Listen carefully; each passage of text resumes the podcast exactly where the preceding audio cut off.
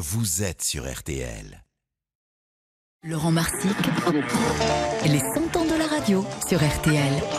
Et ce matin, le pouvoir des ondes et la puissance des canulars. La relation entre les auditeurs et la radio a parfois été d'une telle force que les gens avaient du mal à faire la différence entre vérité et fiction. On pourra citer les Duratons, la guerre des mondes évidemment d'Orson Welles euh, sur CBS ou bien, et cette fois ce n'était malheureusement pas un canular, l'appel de l'abbé Pierre qui mobilisa des centaines de milliers de Français plongés dans les archives signé Laurent Marsic. L'histoire de la radio regorge d'anecdotes démontrant la puissance, voire la force de persuasion de ce média. L'histoire la plus connue est évidemment le canular monté par Orson Welles le 30 octobre 1938 en adaptant pour la radio La guerre des mondes d'H.G. Wells. Quelques auditeurs, pas beaucoup, crurent effectivement que les extraterrestres avaient débarqué sur Terre.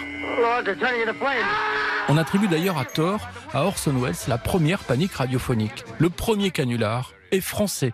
On le doit à un certain Gabriel Germinet, pseudo de Maurice Vino. Il sera le premier directeur de Radio Paris. En 1924, il imagine et diffuse une pièce de théâtre intitulée Marée Moto, en racontant le naufrage en direct d'un paquebot. Les quelques auditeurs que comptait la radio à l'époque appelèrent, paniqués par centaines, le ministère de la Marine à Paris. La supercherie eut tellement de retentissement que la BBC et même des radios américaines achetèrent et adaptèrent la pièce de théâtre. La radio avait prouvé sa puissance, puissance de persuasion.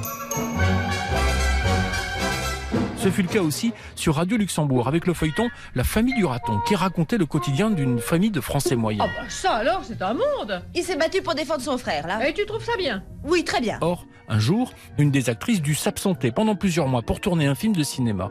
Les auteurs imaginèrent donc un stratagème pour lui faire quitter le feuilleton. Elle tombait enceinte. Le père était un inconnu. À ce moment-là, Monsieur Duraton réagissait en la bannissant tout simplement du foyer.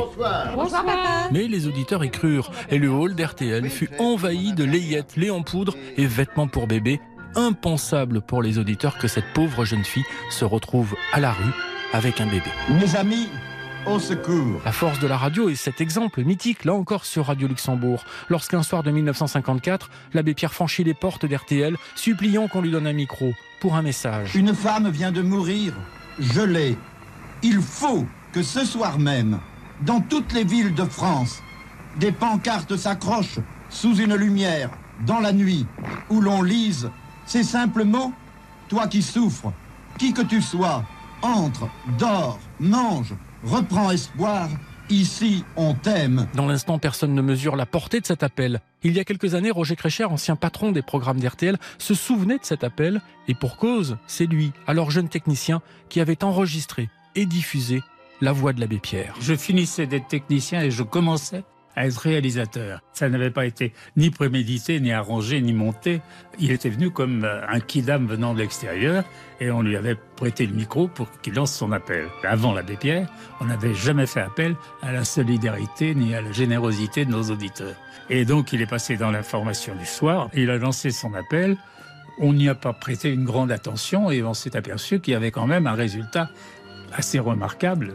On a vu un, amoncellement de sacs postaux qui est arrivé. Les gens ont envoyé des mandats ou des billets dans des enveloppes et on a commencé à comptabiliser et on s'est aperçu qu'il y avait quelques centaines de milliers de francs, millions de l'époque, qui nous étaient parvenus, ce qui était extraordinaire. À l'hôtel où l'abbé Pierre a donné rendez-vous aux Parisiens, 10 000 personnes sont là. Des femmes offrent leur manteau de fourrure, un homme tend un chèque, 10 000 francs, c'est Michel Simon.